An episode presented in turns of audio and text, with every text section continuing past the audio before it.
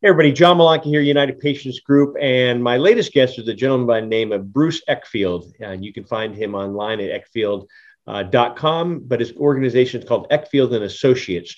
And Bruce's journey was cannabis patients and using his entrepreneurial skills and where he's what he's doing today. He's an entrepreneur. He's Inc. 500 CEO as well as a business coach. And so what he does, he helps patients um, who want to get in this industry, but also businesses who are, I guess, struggling of what to do next. But he's helping keeping the, the wheels on the bus through his master classes, one-on-one coaching, as well as his podcast. Uh, very knowledgeable guy. I really enjoyed having you on the show, Bruce. So thank you. Uh, for audience, I hope you enjoy this as much as, as I did and we did doing this. Uh, but if you haven't signed up or subscribed to our, our channel, please do. It does help get, get our information out there. So like us, write comments, and uh, enjoy. We'll see you soon. Bye bye.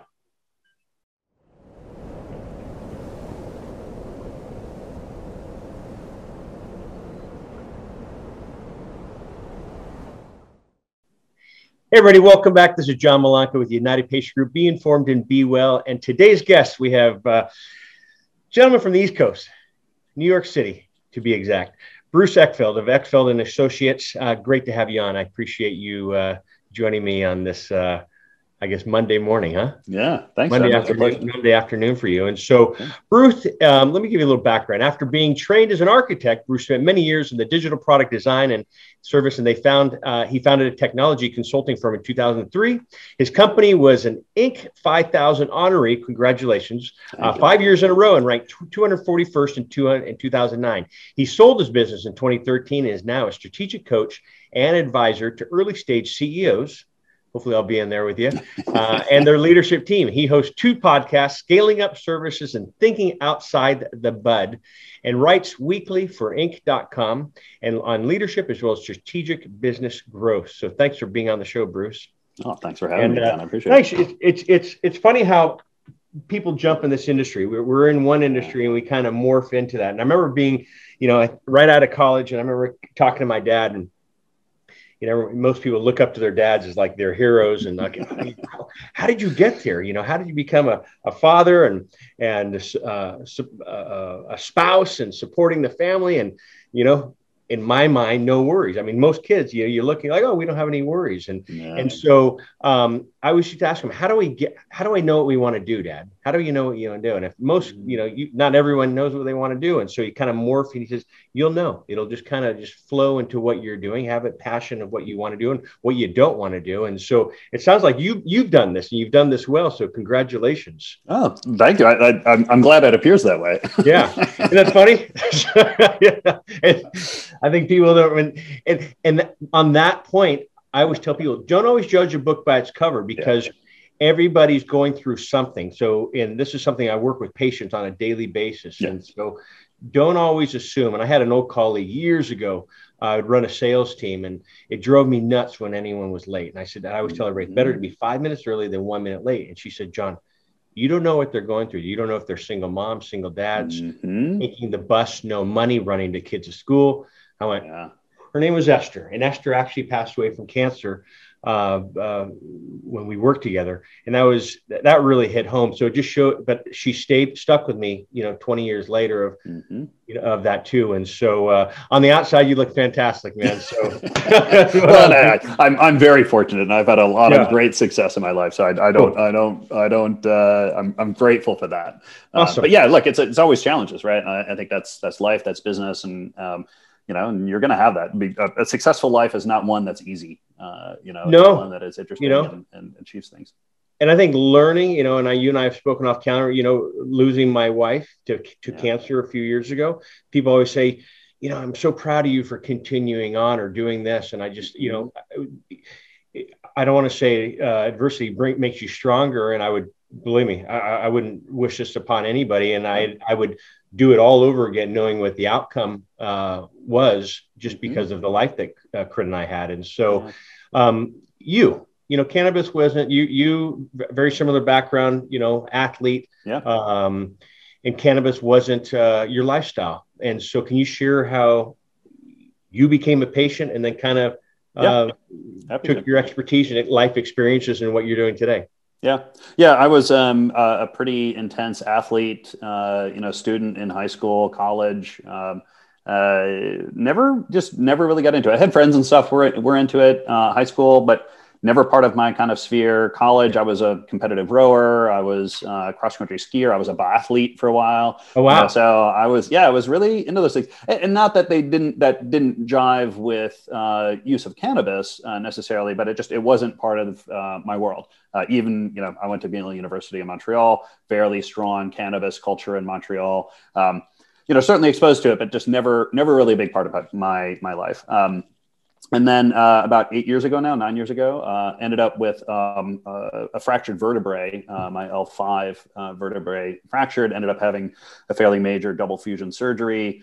Um, you know, 12 hours. Uh, they got me out of there. They they handed me this big bottle of Percocet, and a friend of mine was just like, hey, "You should try pot." Uh, and I was certainly open to it. I didn't have any, you know, I wasn't like, oh no, I can't try pot, but I never really thought about it, and I yeah. certainly never had thought about it as a therapeutic. Um, and so uh, I was, I was like, hey, I'll look, I'll give it a go, right? Like I certainly knew the downsides of, um, you know, the opioids and, and Percocet, and and had done surgeries and stuff before, and knew that kind of zone that it puts you in. Uh, yeah. And so when that was offered to me and, and suggested, I was like, yeah, I'll give that a try. And, and you know, uh, probably within a week, two weeks, certainly within two weeks, I was off all the Percocets.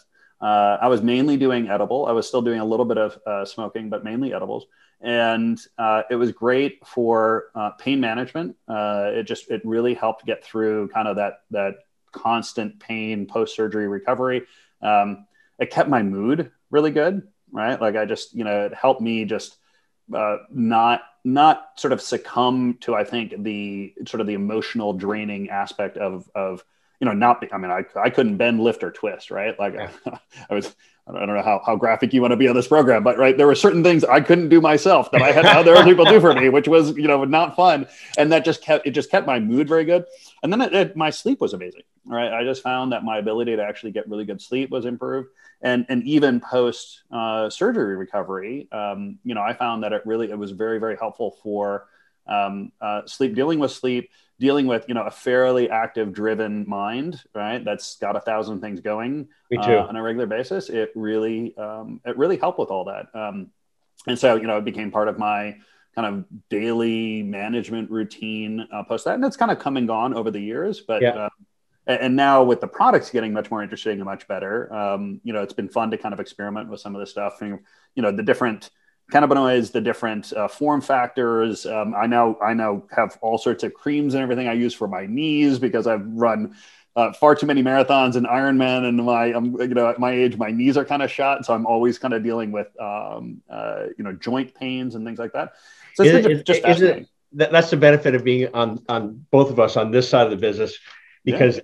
I have people that send me products nonstop. You know, oh, and I use them all. I oh, use yeah. them all, and I I do the same thing before my runs or rides. I lather my body, my calves up, my knees up, my uh-huh. elbows, uh-huh. my wrists, and um, you know, and and it's amazing on what what this what this plant can do, and and all these new in, uh, these companies are popping up. Let me back up. One, yeah, college in, in Montreal. So are you uh, Canadian, French Canadian? no? Uh, no, I'm I'm U.S. citizen. So I grew up in Minnesota. Uh, ended up there for school. So I needed I needed architecture, engineering, and snow. Yeah. And, and, when you when you look at those things and you start looking at universities, it was a very very limited set. And Montreal Montreal was actually south from where I lived in Minnesota. Oh wow. So I, uh, yeah, okay. because of the way the geography yeah, works. Yeah, yeah. Um, and uh, and then I moved down to New York after uh, after that. A little ge- geography history there. Yeah. And then secondly, um, I've sit I've witnessed a friend of mine is a surgeon here in mm-hmm. California, and back in 2002 we were up in Tahoe for Fourth of July, and I said I would love to join you for surgery. He goes, "You're into?" That? I said, "I love that stuff." He said, "Meet me." And so I went to the hospital on that Tuesday, uh-huh. scrubbed up, did the whole thing. Yeah bodies there. So did you go anterior or posterior? Uh, we we did uh, uh, and we went in through the front. They yeah. they did um, most of it through the abdomen, totally. and then they went in the side. So I've got you know cages between the spines, and then I have rods and pins through the sides. So well, I sat, invasive. Yeah, I sat there, body head anesthesiologist, the doctor, myself, and another doctor mm-hmm. on that side, and I was right here, and they literally opened the body up, and my first breath was skin. And he goes, "Don't inhale." I go, "Don't pass out. Don't pass out. Don't pass out." but I went. I was able to see. I yeah. opened. I mean, I was right there. Yeah. I mean, I was, and I don't know if you can do that nowadays. You know, and he uh, was one of the doctors not, when not, yeah. Christopher Reeves had an accident. He was he was mm-hmm. teaching overseas uh, in Italy, and they and so he uh, they reached out to him. Uh, but it's it's an impressive. So did you have the the uh, titanium cages that they put in there? With- yeah, I've got two titanium yeah. cages between L4, L5, and S1, yep, exactly and then I've got rods and pins in the back. But yours is twelve hours. Yeah, just because we had some other complications. I'm, I'm on an anticoagulant for some other things, so gotcha, we had okay. a bunch of things we had to do a little differently. Yeah. So it was, it was, uh, yeah, it was, it was a big deal. It is a big it went, deal. It went very well. It went very well. I mean, I, so, I, must say the doctor was great. So to, so to hear you say that, I was like, oh my gosh, that brings back memories. So yeah, like like you, my my brain never stops as well. So um, cannabis and it, it, worked with you, Pam, because a lot of patients that I work with, including you know Corinne, um, it didn't work with her. You know, I work with a lot of pain patients. Another woman who's been on our show, Claudia Morandi, um, you know, she said, John, I've tried all these things and, and unfortunately it didn't work. And, and that was one thing that Chris said, how come it doesn't work for pain? And again, cannabis is not a one size fits all. I'm glad it worked for you because it, like you said, it helped with the appetite, nausea. Yeah. Uh, also all those things. Mood. I do think there's a slight difference I realized between, um, uh, pain alleviation and pain management. Okay. So I certainly had pain. Like okay. it didn't it didn't make the pain go away, but it just allowed me to deal with the pain much more effectively and productively. I'm a big meditator as well, so. I think the combination of meditation and the cannabis allowed me to kind of you know tolerate manage the pain so i didn't have to use the opiates because yeah. i found that the opiates just it this just numbed me yeah. I mean, you know, physically and mentally. And I, I didn't want to do that. So, and, and it's constipated. I mean, that, yeah, that's yeah. the thing that a lot of patients do. It's like, you know, I'm, I'm, I'm constipated, and especially if you're going through chemoradiation on top of everything. Um, you know, and they make that uh, pill. Remember the commercials that were about, you know, five, six, seven years ago uh-huh. for opioid induced constipation? Here's a pill for you. And it's like, okay, take these, but if you get backed up, take this pill. You yeah, know, that pill pills work, upon pills. Pill, yeah. Take this pill and take this pill. And so, yeah, so I mean, we we see, you know, health and wellness sounds like the same thing has been been in your your lifestyle as well, and keeping our body balanced. I don't know how old you, but I I'm 53 and I feel like yeah. I still look out my 20 year old eyes. yeah, you got you got me by three years, but yeah. okay, good. So 50s are great. 50s yeah. are great, and we're still able to do this. And the good thing, we still have our hair looks, you know, and uh, you have some great hair, but I also t- touching toes. I can still touch toes. That's the one thing, or see my toes. Yeah, everything exactly. else in between all the way down there too. So, um, so yeah. So you talked about you know, you with everything you've done, congrats on selling your company, being an architect. Yeah. I mean, so you have a wide variety uh, of on your resume. Yeah. What made you get into the cannabis industry? Was this just something yeah, from you know, personal it, experience, or just seeing opportunity? So yeah, it was. It was both. I mean, I certainly. Um, uh, sort of having the experience I had with cannabis kind of opened my eyes to really the power of the plant and, and where it can be applied. And, and that just was fascinating. I mean, just from a, uh, you know, someone who's been an entrepreneur for a long time and always kind of looking for new kind of innovative trends and what's going on in the world, you know, that was, I, I certainly saw that, hey, I think there's something here, right? Something is going to happen with cannabis in terms of how we embrace it as a culture, uh, you know, as a plant, as a medicine. Um, and so that, that was certainly interesting. The work that I do uh, as an entrepreneur and as a coach is essentially helping, uh, you know, companies have a huge opportunity to grow figure out how to do that, right? Like I like I, I joke, it's like I, I, help keep the wheels on the cart. Yeah, right? like like we can get we can go 80 miles an hour, but like y- your cart is might fall apart when we hit 40. Well, I'm I'm there to help figure out how to keep the wheels on the cart, and and just seeing where the cannabis industry was going, it's like wow, there's, there's going to be a lot of very high uh, pressure, high pace growth. Uh, that could definitely stress a lot of companies. And uh, so, doing what I do is just a perfect opportunity for uh, strategic coaching, you know, basically helping CEOs, leadership teams really figure out what their strategy was going to be. How do they execute on that? How do they level up their leadership skills? How do we find the right people? You know, get, get talent involved, design the right organization. So, yeah. you know, as an industry, it was a great spot for me yeah. um, as a coach. And quite honestly, you know, the other thing I realized is um, most coaches like me kind of wouldn't touch cannabis with a 10 foot pole right? It was just there's still enough stigma around cannabis uh, that from the sort of traditional business world, you know, there's some hesitation of getting involved. And, and I, being an entrepreneur, maybe a little younger, you know, certainly open to the idea. Um, you know, as an architect, a little bit more on the creative side, right? So very open to the idea of getting involved in cannabis. And I saw, you know, just a, a great opportunity to apply what I do to an area that very much needed it. And you know, and then honestly, I, I can function in the world, right? Like I can function in cannabis. And, and the fact is, is cannabis is still, you know, it's a little hairy at times. You've got uh, a, a, confluence of cultures, a confluence of um, kind of people and experiences and capabilities. And uh, being able to how kind of navigate that and deal with that, I realized I could, I could, I could operate effectively in the world and bring what I do to the cannabis culture in a way that they were able to kind of understand and accept and embrace and, and leverage that you know, I, I, when we started this journey, you know, like you, I'm thinking, how do I share this with my family? One, yeah. but also two old work colleagues, you know, because mm-hmm. of, of stigma. And I remember for the first, you know, eight, nine months, you know, I would do, uh, we would do press release and they would just say John, I wouldn't say John Malanca. And I had a lot of colleagues in this industry got really upset with me, like, how, you know, what are you doing? I said, mm-hmm. listen, this wasn't my background. And I still have family members and old colleagues because back 2010 2011 it's not how it is now. Nowadays you know they're talking about it and you know, the, seniors are talking about it at church and the bridge bridge clubs and garden clubs. Uh-huh. It's you know this is i'm talking about my mom. I mean it just blows me away that something like that that was the one thing. And so you bringing your expertise and bringing that stigma down. You know, people said to Corinne and I, you know, you guys are good ambassadors for this industry, showing that, you know, and I and I feel that the same way thing with you, with your background yeah. uh, of being the way you are, and and I think when you're an athlete as well as entrepreneur, entrepreneur, you have, um, I would say, Type A personality. Are, are you? Yeah, I, I, can be. I can be when I need to be, but yes. yeah, yeah.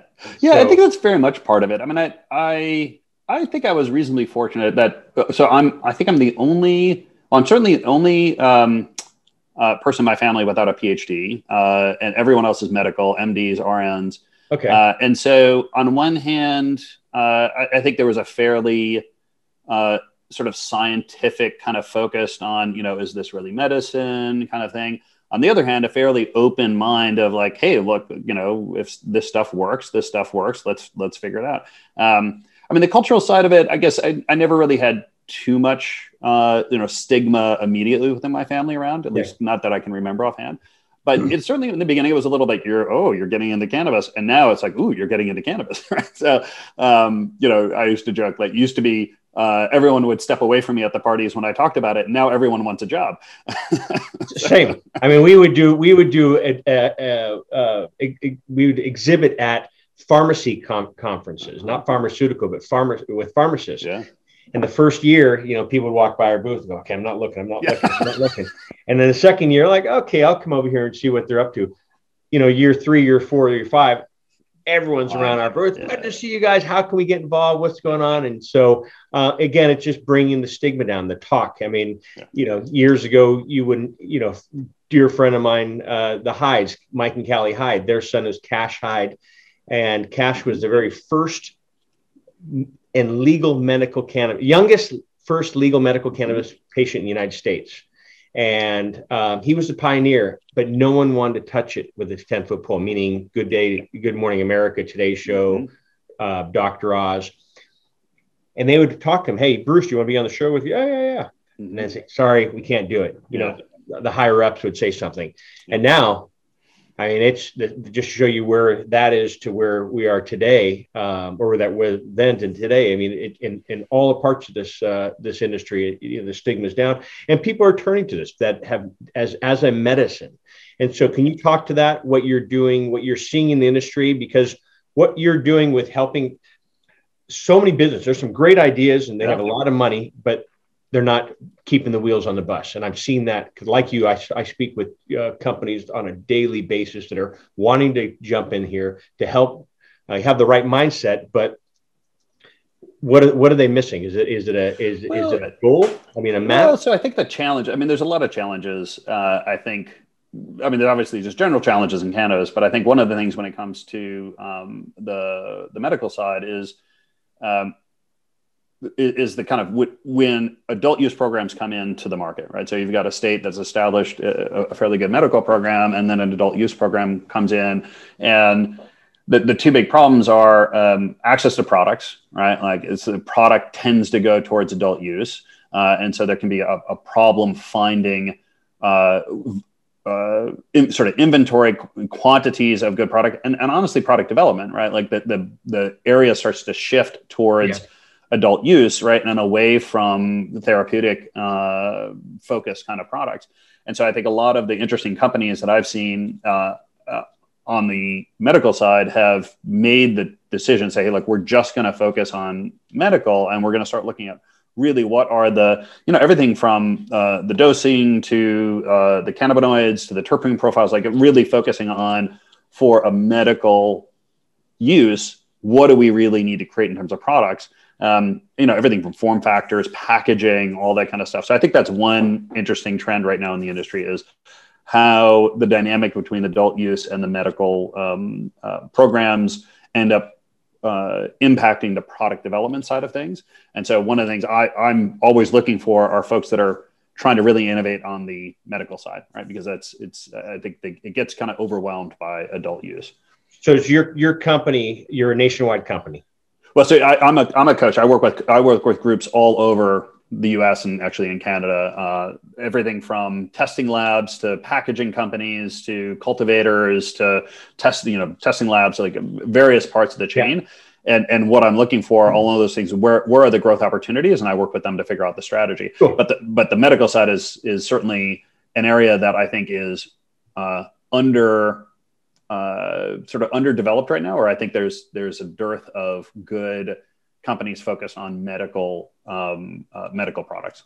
See, and that's what we've been since day one. And I remember people. Like, I, I mean, I, I won't name names, but there was some this. Uh, uh, I guess editor for a, a, very popular magazine wrote us, and I received my email. that This is back in 2011. I said, "Oh my God, they they found us, and we're brand new."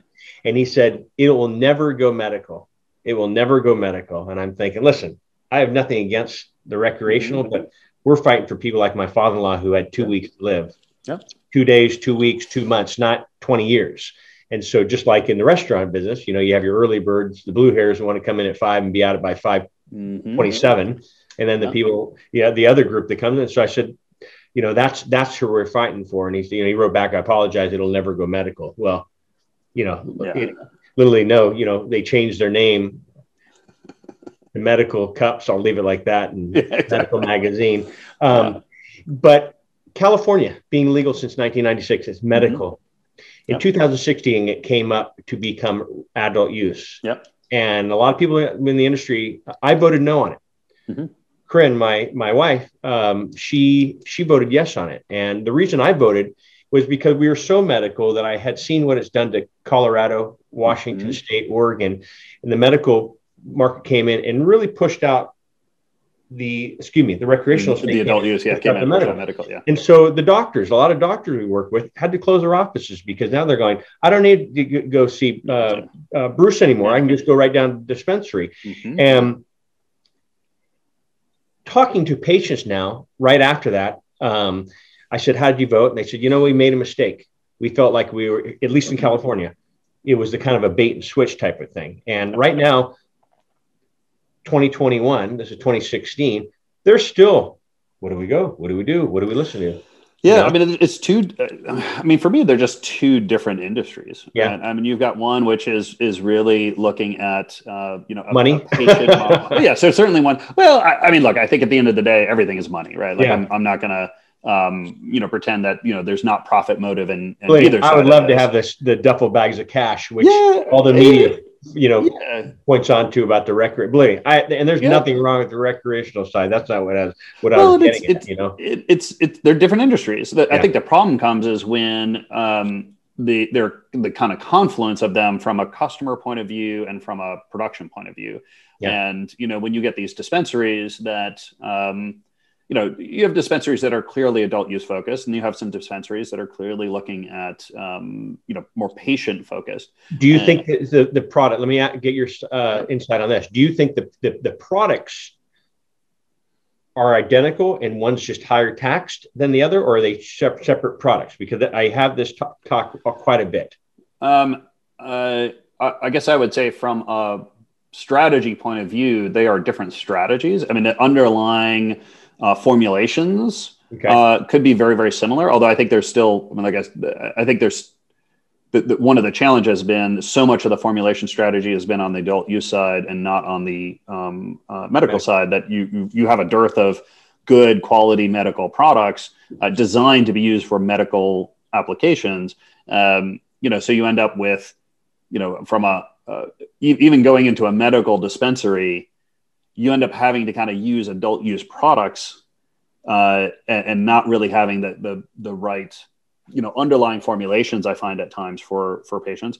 Also purely from a branding point of view. I mean yeah. you know the, the packaging the form factors you know things like that you know clearly uh, you know the weight has been on the adult use side. Um, you know, so I'd love to see more innovation in terms of um, formulations and in terms of product, you know, formats, packaging, and stuff like that are really geared towards the the medical side.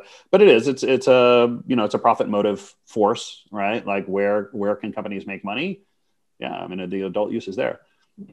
And, and I appreciate your your your uh, take on that, and as well because I I always look at it that the products are the same because people will say, well, let's let's go with this one. I want medical, not the recreational. So a lot of a lot of patients and consumers' mindset is CBD's medical, THC's recreational, which mm-hmm. you know, and then you say it all the, every cannabinoid plays a part in, in bringing your body back to homeostasis balance. Um, and then the tax portion. And so that, I look at it is you can still have access to medical grade mm-hmm. products in the recreational at 18 and uh, excuse me 21 and over but the tax uh, is different. And is are you seeing that as well? Because or are you seeing others because you're working with a lot of companies that are yes i'm working with lots of different markets i mean gen- generally yes i mean they're they're taxing or uh, i don't know how you say it. they're they're providing less a discount on the tax for medical use um, you know in, in in part because it's you know uh, you know, it's less, it's sort of a vice tax, right? Yeah. Like for if you're adult use, like okay, we're going to tax it higher because this is a, kind of a luxury. It's not medical necessity. I think that's generally been yeah. the market or the kind of policy logic behind the things.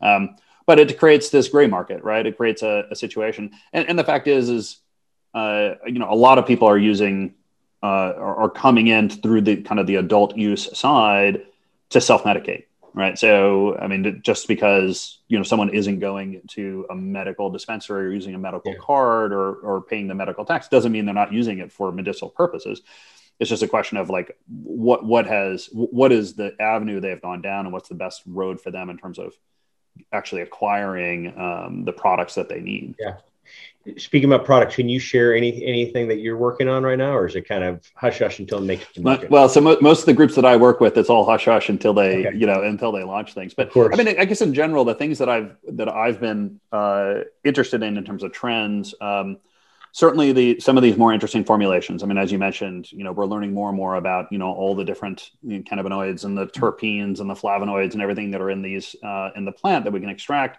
Um, so that's really interesting to see how we're kind of understanding not only how these individual molecules work, but also in combinations. You know, how they create different effects. Um, some really interesting stuff of people now, you know, using other plant, uh, you know, products, plant medicines incorporating to into this, right? So not just cannabis, but you know, other um, uh, other traditional plant medicines, um, uh, you know, with various kind of properties and capabilities, and, and, putting them into kind of formulations where cannabis is just one of many things they're putting into stuff. Um, the other one is interesting is uh, uh, there's there's a couple of groups that are uh, developing or, or uh, extracting terpenes from non-cannabis uh, uh, plants, right? So like oranges and things like that. I mean, these you know terpenes come from all sorts of things. I mean, can- cannabis is a is an offshoot of the hop you know plant, yeah. and that has gone off to you know there's lots of different ways you can get terpenes out of the hop families, uh, but all fruits you know there's lots of different ways you can get these terpenes. So people are extracting terpenes. Uh, for the purpose of creating formulations such that they you don't run amok of the cannabis laws right? So you can still create a, a, a terpene blend uh, with non-cannabis plants uh, so that you you can actually and now you're you have no restrictions. I mean, you can ship it internationally as it's just a fruit product. Yeah. Uh, but they're kind of learning from the cannabis side to figure out how can we get these terpenes and create some of these profiles and create. And are they in oils? Because I've been to conferences before the COVID hit, and and you go to this table and it's like, oh, oh my gosh. And so for our audience too, and I yeah. know I'm a broken record on this, but we've all smelt terpenes, and it's mm-hmm. you know it brings you back to to a place for me, it's stop mm-hmm. and smell the roses. Roses always remind me of my grandmother. And so I, you believe me, I don't care where we are, Bruce and I, you and I walking down the street. If I see a rose, I'll, yeah. I'll stop and, and smell it. And it brings me back that mm-hmm. as well as lavender and the same thing, you know, and it's calming. And so each, each of the, these terpenes that are in the cannabis plant and other, other, uh, uh, I guess, uh, um, plant-based or fruit, fruit, you yep. know, they, they can bring uh, bring yeah they, they have they have psychological effects and they have i mean it, it, i mean people are really finding some uh, interesting effects uh, you know medical effects right people yeah. are, you know, it will affect the body in different ways and certainly this combination i think the one thing we've we've learned on the the cannabis world um, you know from a formulation point of view is yeah. you know extracting these individual molecules out say okay well here's 100% pure thc you know just does not have the same effect as you know a, a a full spectrum or a broad spectrum uh, profile, which, these things work in combination. I, th- I, think it's one thing that I've appreciated having done, you know, interviews with lots of these folks now.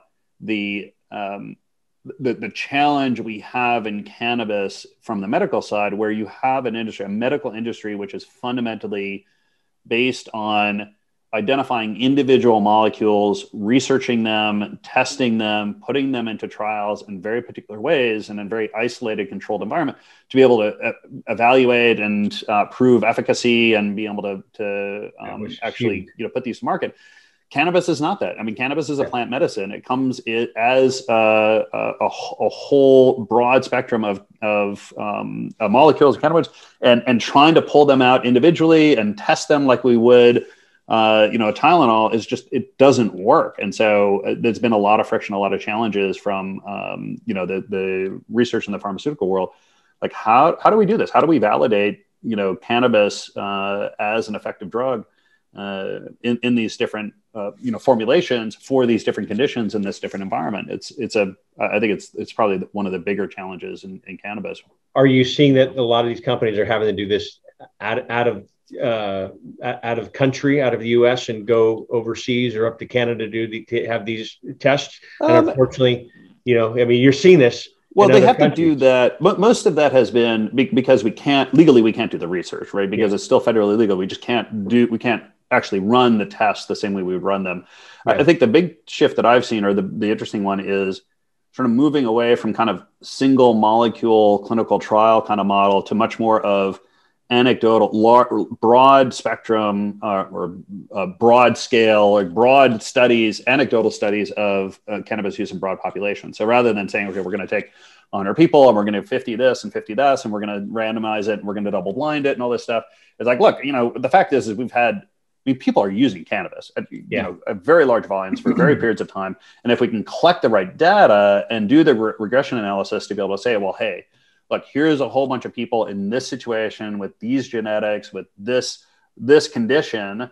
Let's look and see how you know different cannabis products are are affecting them, you know, positive and negative in different ways. Like there there is there is ability to pull out legitimate research or legitimate conclusions from some of that stuff, but it's a whole different approach to um, trials you know being able to conduct research around this. And, and we're just not set up as an industry to do that, or certainly pharmaceutical is not set up to do that. And so a lot of this has been innovating on how do we collect this data, how do we analyze this data, and how do we validate using this different kind of data approach. How do we validate this from a um, effectiveness point of view? Have you, let me back up to terpenes really quick. Have yeah. you uh, um, spoken to Dr. Susan Trapp? She's out of Colorado. No. Um, a terpene specialist. And, yeah. uh, um, you know, she's been on the show and I've, I've worked a couple things. I would like to put you, you guys in touch because I think you, if you're working it. with a lot of terpenes, um, yeah. you know, she, she would be a, a nice uh, asset as well. Um, so companies that are coming in here, what, what, what, what can you share for, because a lot of everyone has a story. You know, I have mm-hmm. a story, you have a story, and how it kind of led you into this. And a lot of the patients we work with, and we do stories of hope on a regular basis here, yeah. United Patients Group. And with those stories of hope, what they went through, they started a company. And so for our listeners, um, how can you help? Um. What would you what would you what would you do? Like from A to Z starting point of Bruce, I need help. you know, I don't have any wheels on the bus, and I need I need uh, at least to get one wheel and a spare tire on there too. And so, um, do you yeah. work? And, and I know you're working with multi million dollar company. Yeah, so the challenges um, are different. If you, if you look at kind of as a company grows, right, from yeah. from sort of I've got an idea, you know, raising money, founded a company, first product, getting to market, getting traction, you know, getting profitable, scaling the business. Like all each step has its own set of challenges. So um, uh, generally i'm working with companies that have they've got traction right? They've they've got a product they've got customers they're making money they're ideally they're profitable at some level. Maybe they're not. Maybe they're just like we're, we're able to generate revenues. We just can't figure out how to make it profitable at the scale and we want to figure out how to really scale this thing up. We want to get to several hundred million dollars in, in yeah. revenue. Um, and I, I work with them around that. I would say the core of what i do is around strategy meaning every every successful i would say in order to be a successful scaling company you, you really need to identify who, who is your core customer, right? Who, who do you really serve? Who do you really focus on? Yeah. What is the product or service that you provide them? Meaning, like, what do you, what do you do for them, right? If, if you're trying to sell everything to everyone, you're not going to get very far, right? You just cannot focus. You don't have time, money, and energy to, to try to do that. And, and everyone else in the world is trying to do that too. So you're not going to differentiate yeah. yourself. If you can really hone in, who am I trying to serve? What is the problem I'm solving for them? And what is my solution? if you can really hone that, that's where you can start to really focus on scaling. So everyone I work with, it, it's a lot of this is winnowing this down, like trimming out all the things you could do to the handful of things you really should do to be able to grow and scale. And that's going to be based on really what are your unique capabilities, what are your passions are at, right? There's a whole kind of confluence of things that come together to figure that out. But yeah, it, it's that defining the focus uh, and then figuring out once I have this focus, how am I going to go to market, and then what do I need to build around me in terms of operations, in terms of talent, in terms of you know leadership teams, in terms of expertise. I would say one of the big challenges in cannabis these days is uh, even for companies that have a great strategy and there's a great market opportunity.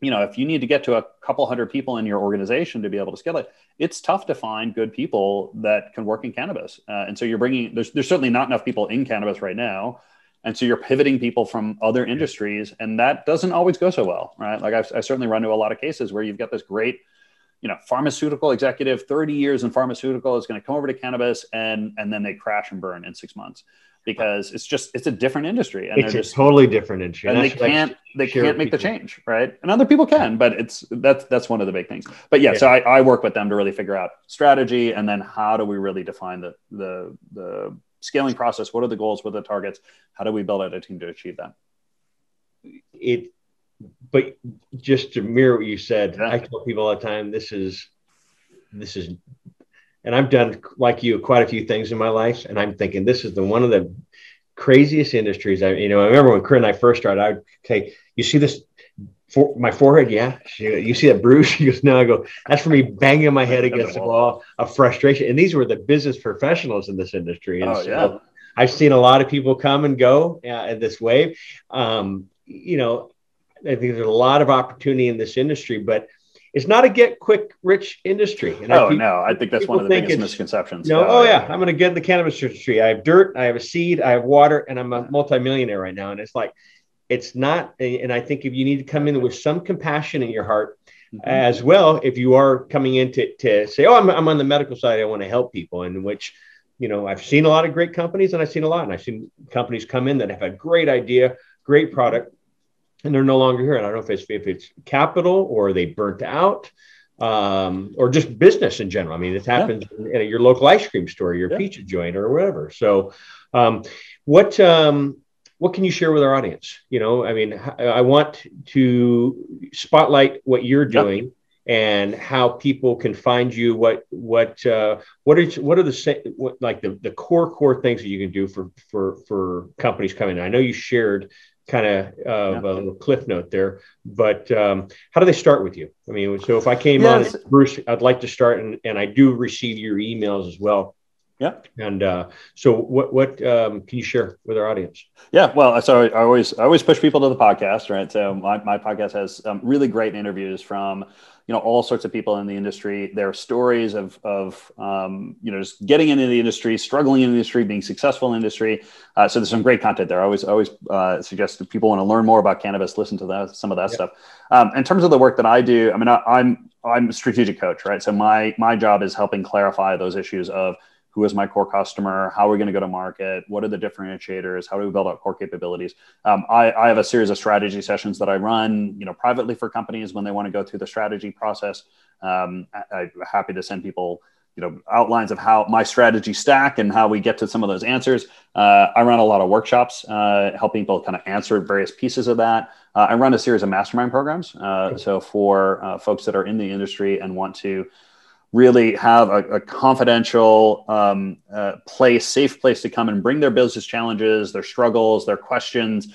Hey, how do how do I do X? Uh, I, I host uh, mastermind meetings where we get together monthly, and those folks have a chance to share experiences. I coach, we bring in content, really help bring in planning, bring in strategy, bring in accountability, so they can really get focused on growing and scaling and yeah, I mean the medical side, it's uh, the, the, yeah. There's been a lot of folks coming in with great, great intention and noble causes, and um, you know, which are you know incredibly important. Um, but the thing is, you also have to run a, a successful business, right? Like you're unless unless you're going to get funded continuously somehow from some outside source, like you, have got to figure out how to make money. And and yeah. so I think one of the things that I I love doing is helping people that are super passionate and have really noble causes um, and uh, are mission driven also figure out how to make sure that it's going to be a sustainable viable business model because at the end of the day that if you really want to have impact if you really want to bring your product your service to market yeah. and and impact as many people as possible you, you have to build a, a, sustainable scalable model around it right there's yeah. no there's no point in doing it or it's it's really tough to do if you require funding at every stage you know, being in this industry for 11 years, I think we've we've we've seen it all. I've seen a lot of companies come in, even in our company. You know, uh, mm-hmm. the same thing of, of, of growing pains, what worked, what didn't work. Keep on, you know, pull your bootstraps back up and and keep going. That was one thing that I still have in my head every day with Corinne is act like you're in the middle of mud eh, or in the in the trenches, yeah. mud, heavy sack on, yeah. pouring rain, wind blowing, and you're just one step at a time and look forward, just constantly go, go, go, and, and forget about all this other hoopla on their side yeah. as well. well. You mentioned, let me go with your, your mastermind course, and you're yeah. saying sharing ideas. Is it a, is it a one-on-one sharing ideas, or are you in a group like a, so, a yeah? So what the way I do it is I put together um, groups of about six to eight uh, yep. CEOs, uh, cool. and uh, I, I, do it by industry. So all these folks are in cannabis. I just I make sure there's no direct competitive conflicts. Uh, cool. so either geography geographically spread, or you're working on different parts of the growth chain. Um, but the point is, is, is to bring together folks that are are going through this, you know, similar struggles, right? Like, you know, trying to figure out how to get this business running, growing the business, finding the right people, figuring out a strategy. You can often learn a lot from other folks that either are going through the same thing or just went through that or are going through that in six months. Uh, and so I create a, a, a, container, right? A space where we can get together and share those ideas. Uh, I, I, I, what we call hot seat, right? So I get people to go like, okay, like what is the real challenge? And we dig into it. We push for root causes we get super vulnerable at times. I was gonna uh, say, do people feel comfortable sharing? Know, we've had people your, cry. Your we've had yeah. people like, oh yeah, absolutely. Like because because look at the, at the end of the day, this is it's challenging, right? right? As an entrepreneur, like most of the stuff that you're struggling with are stuff that's in your head, right? And if you if, if you don't have a place to be able to kind of work that stuff out, in, in a and the nice thing is, is that that group, no one has a dog in your fight right? Yeah. like we're just there to love you and like help you be successful right? Like i like we're not an investor we're not a spouse we're not an employee we're not a business partner we're not a regulator like whatever. We're just there to help you be successful but we can give you honest you know feedback around what we see and the patterns you're in and the, the, your thinking patterns and we can help call some of that stuff out. And the whole point is to get more options more perspective on the table so you can make better decisions that are going to help you scale faster. So, so that's the, the container we create in the in the program, and then I, I bring in coaching tools and growth tools, and we do strategy and we have goal setting and stuff like that. But fundamentally, is to create that space where you can really share deeply with with other folks that are in the similar situations.